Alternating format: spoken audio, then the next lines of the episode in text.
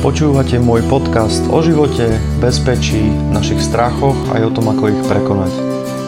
Moje meno je Marek Polák a pomáham deťom aj dospelým porozumieť násiliu, agresivite a svojmu strachu, naučiť ich chrániť si vlastný priestor a brániť sa.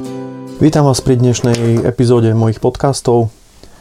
Dnešná epizóda bude o situačnej pozornosti, alebo s takým podnázvom Čo nevidíš, tomu sa nevyhneš. Motiváciou na tento podcast je to, že častokrát toto slovné spojenie situačná pozornosť alebo situational awareness v angličtine odo mňa budete počuť či už v mojich podcastoch, v mojich článkoch, na mojich seminároch. A z môjho pohľadu to je jedna z úplne kľúčových zručností vôbec nielen v sebeobrane, ale v bežnom živote. Je to jedna zo zručností, ktorá vám naozaj môže zachrániť zdravie, môže vám zachrániť život. A nemusí sa jednať o sebeobrannú situáciu. Preto by som sa rád vlastne k tomuto slovnému spojeniu vlastne venoval samostatný podcast, ktorý je dnes. A na začiatku taká informácia, nájdete ma už aj na Spotify ako Marek Polák. Upgradeol som si SoundCloud, keďže veľa z vás sleduje moje podcasty, za čo som veľmi vďačný, ďakujem vám. S mnohými z vás som už rozprával, vlastne stretli sme sa prvýkrát online. Mám od vás veľmi pozitívnu spätnú väzbu, takže som sa rozhodol ísť ďalej, upgradenúť účet na SoundCloude, a aby som tam mohol dávať ďalšie podcasty a aby ste sa k nim vedeli dostať. A takisto som uvoľnil vlastne download podcastov aj na SoundCloude a na Spotify si viete stiahnuť takisto, takže už nepotrebujete mať online dáta, aby ste ma mohli počúvať. Takže späť ku téme a situačnej pozornosti. Ako som vravel, situačná pozornosť ako také je zaujímavá aj z toho hľadiska, že je to naša štandardná genetická výbava. V podstate už od dinosaurov. Keďže od toho času existuje časť mozgu, ktorá sa volá amygdala. Vo veľkosti mandle. Tá je stará vlastne od tých 250 miliónov rokov. Takže naozaj to je systém, ktorému môžeme veriť, že vďaka nemu prežijeme a je dobre sa na ňo vedieť spoľahnúť. A problém je, že súčasná doba nepraje veľmi týmto reakciám a zakrýva to vlastne nánosom kognitívnych myšlienok, starosti, obav a je ťažké vlastne počúvať tento spodný systém. Takže akým spôsobom sa tá situačná pozornosť dá nastaviť alebo akým spôsobom ju môžete vôbec vedieť fyzicky využiť? V našom mozgu existuje niečo, čo sa volá retikulárny aktivačný systém a rozprával som o ňom v spolupráci so self-awareness alebo so sebapozornosťou v podcaste číslo 6, kľudne si to vypočujte. A je možné vlastne do tejto časti mozgu vložiť nejaké sledovanie procesov alebo sledovanie seba uvedomenia si. Ono sa tam veľa tých vecí do toho systému nevojde, pretože on by to proste nezvládal výkonnostne strážiť všetko, ale môžete mu nastaviť veci, ktoré potrebujete počas dňa, aby ste sledovali. A znova sa vrátim k súčasnej situácii s koronavírom aj s karanténami, že to je vlastne úplne geniálna situácia na nácvik niektorých zručností, pretože sú pre nás aj prakticky potrebné, nielen použiteľné. Keď sme my prechádzali výcvikmi, tak sme sa učili napríklad, keď sme sa hýbali v prostredí, ktoré mohlo byť potenciálne kontaminované. My sme o tom nevedeli a nemali sme k dispozícii ochranné pomôcky v danej chvíli. Tak jedno zo základných pravidel, ktoré sme sa učili, bolo držte si ruky vo vrecku, nič nechytajte a nepoužívajte ruky. Hej, to znamená, keď sme sa snažili otvárať dvere alebo prechádzať nejakým priestorom, tak sme sa snažili mať ruky vo vreckách, aby sme sa ničoho nedotýkali, pretože podvedome máte snahu sa veci dotýkať, manipulovať s nimi a častokrát vám to dojde až spätne, keď už ste sa niečoho dotkli a budete treba skontaminovaní. A dneska je táto situácia vlastne už bežne aj vonku. Nechcete sa zbytočne dotýkať vlastne veci, ktoré môžu byť kontaminované, ľudí, ktorí môžu byť kontaminovaní. A preto je dobre vlastne nastaviť do toho mozgu, do toho retikulárneho aktivačného systému vlastne to, aby ste si všímali, či používate ruky.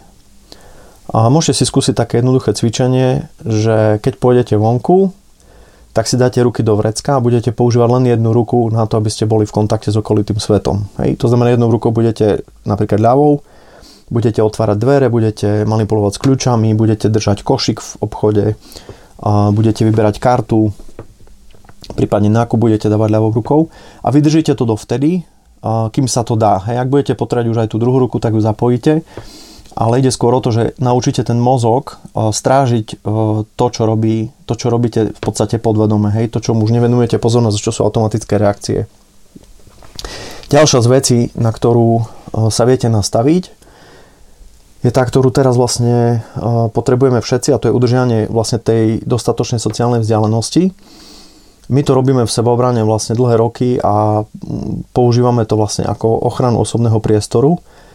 To znamená, že nastavíte ten mozog na to, aby ste dokázali vnímať, čo sa nachádza vo vašom okolí, kto sa tam nachádza, a aby ste si strážili vlastne tú vzdialenosť tej približne vystretej ruky a viac. Hej?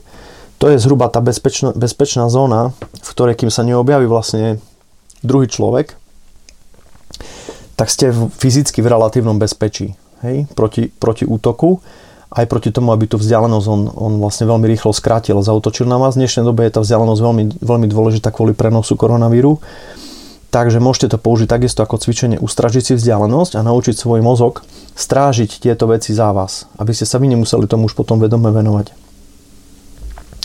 A veľmi dobrý príklad toho, keď sa obchádzajú tieto automatické mechanizmy, je keď niekto má napríklad také zručnosti, že vás dokáže... Ste mali situáciu, keď ste napríklad niekedy podpísali nejakú zmluvu na úver alebo na niečo, na kúpu niečoho, a až potom ste sa zbadali, že vlastne ste v tej zmluve niektoré veci chceli inak. Alebo sa stalo, že nejaký dobrý predávač vám predal niečo, čo ste si potom, keď ste vyšli z obchodu, povedali do frasave, to je vlastne nepotrebujem, alebo ste si povedali, že a však ja som túto vec vlastne ani tak veľmi nechcel, hej? Ale on ma v podstate ukecal. To znamená, prešlo to cez nejaké tie vaše kontrolné mechanizmy, cez tie vaše obranné bariéry a dostalo sa to vlastne až k tomu, že to u vás vyvolalo akciu a bez toho, aby sa zapojil vlastne váš nejaký spätný mechanizmus.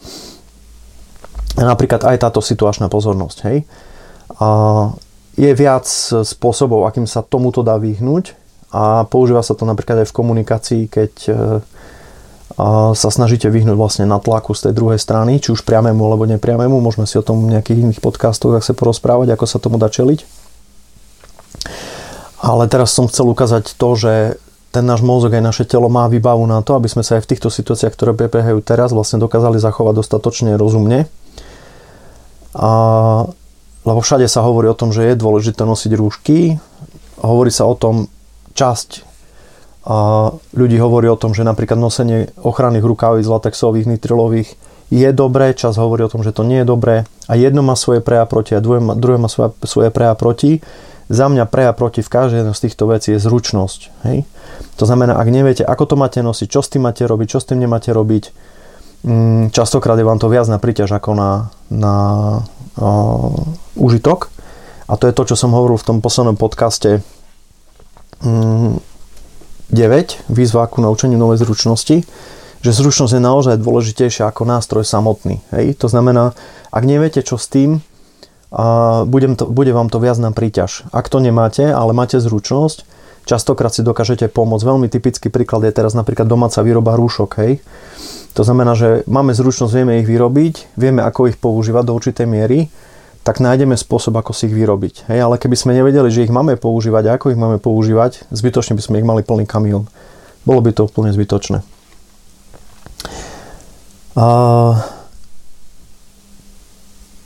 Takže k tej situačnej pozornosti asi toľko. My to používame sebaobrane ako nástroj a za mňa tá sebaobrana je veľakrát úplne taká špička pyramídy ľudských zručností, preto sa k nej častokrát vraciam, aj keď veľa ľudí v nemá rado.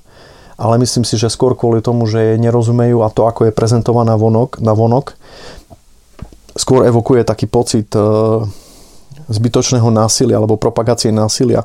Nie je to tak. Sebaobrana ako taká je de facto vedecká disciplína, pomerne komplexná. A preto z nej stále ťažíme a stále sa k nej vraciam vlastne, a vraciam na to naspäť cez veľa tých množstvo toho poznania, cez ktoré prechádzam, a cez rôzne vlastne ľudské obory, či už prírodné vedy, alebo psychológiu, správanie ľudí a tak ďalej. Takže čo priniesla táto epizóda mne, je to, že znova som si uvedomil svoje správanie, tým, že napríklad už mám niektoré veci vžité a používam ich automaticky, napríklad tie ruky vo vreckách. A pripadajú mi prirodzené, pretože takto som vlastne vycvičené, alebo takto som si vlastne prešiel vecami v realite. A každopádne, ale tá situačná pozornosť, ešte raz opakujem tú vetu, že u nás sa hovorí sebaobrane, že čo nevidíš, tomu sa nevyhneš, ale na to, aby si to videl, musíš mať situačnú pozornosť. Čiže keď teraz sedíte v aute a šoferujete a počúvate môj podcast, kde máte svoju situačnú pozornosť? Nakoľko vnímate svoje okolie, nakoľko vnímate, čo je za vami v spätnom zrkadle, keď teraz kráčate po ulici a počúvate ma, nakoľko máte situačnú pozornosť a nenarazíte hlavou do stĺpu. Nakoľko si všímate svoje okolie. A to sú také otázky, nad ktorými keď sa začnete zamýšľať, ten mozog sa presmeruje tú svoju pozornosť do tejto oblasti a začne vás tam strážiť. Hej? Neodpútate tu jeho pozornosť. Takže o tom si môžeme tiež vlastne o tej bdelej pozornosti porozprávať v ďalších podcastoch.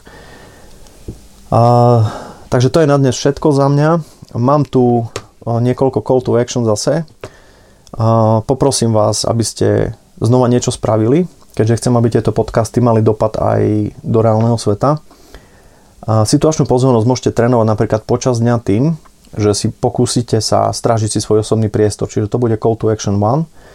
A skúste si sledovať svoj osobný priestor počas jedného celého dňa. Keď sa vám do toho priestoru bez vášho vedomia dostane niekto bližšie ako na vystretú ruku alebo na tú vzdialenosť, ktorá je momentálne považovaná za bezpečnú, to sú tie 2 metre, približne 2-2,5 metra, dajte si za to jeden čierny bod. Môžete to urobiť takisto len napríklad s tými rukami, to znamená, že dáte ruky do vreciek a budete používať len tú jednu ruku, keď nevedome vytiahnete aj tú druhú ruku, dajte si za to jeden čierny bod a na konci dňa si to zrátate, uvidíte, koľko čiernych bodov vyjde. Keď to budete sledovať väčšinou veľmi rýchlo, v priebehu 1, 2, 3 dní sa to zlepší a dokážete to sledovať pomerne dobre. Hej, to znamená, že už nebudete používať tú druhú ruku, dokáže to telo vlastne robiť to, čo mu poviete, bez toho, aby ste na to už museli nejako veľmi zameriavať pozornosť. Takisto je tam výborný nácvik aj toho, že napríklad sa nedotknete tváre, všetky tie veci, ktoré sú treba pri tej prevencii toho prenosu koronavíru odporúčané, tak si môžete nacvičiť cez tú situačnú pozornosť. Toto je nástroj. Hej. A call to action 2. A poprosím vás, subscribnite si ma na Soundcloude, na Spotify, na Apple Podcast. A zdieľajte, posielajte to ďalším ľuďom. Mám od vás odozvy vlastne nielen zo Slovenska, ale už aj z Čech. Takže pozdravím všetkých svojich poslucháčov. Budem veľmi rád, keď mi napíšete svoju spätnú väzbu, či už pozitívnu, či negatívnu. A prípadne témy, ktorými som sa mohol venovať. A kľudne aj anonymne. Budem rád, pretože aj vo vašej moci je posunúť tieto podcasty tým smerom, ktorý vás zaujíma a ktorý vám vyhovuje. Takže za mňa je to dnes všetko. Buďte v bezpečí a počujeme sa onedlho.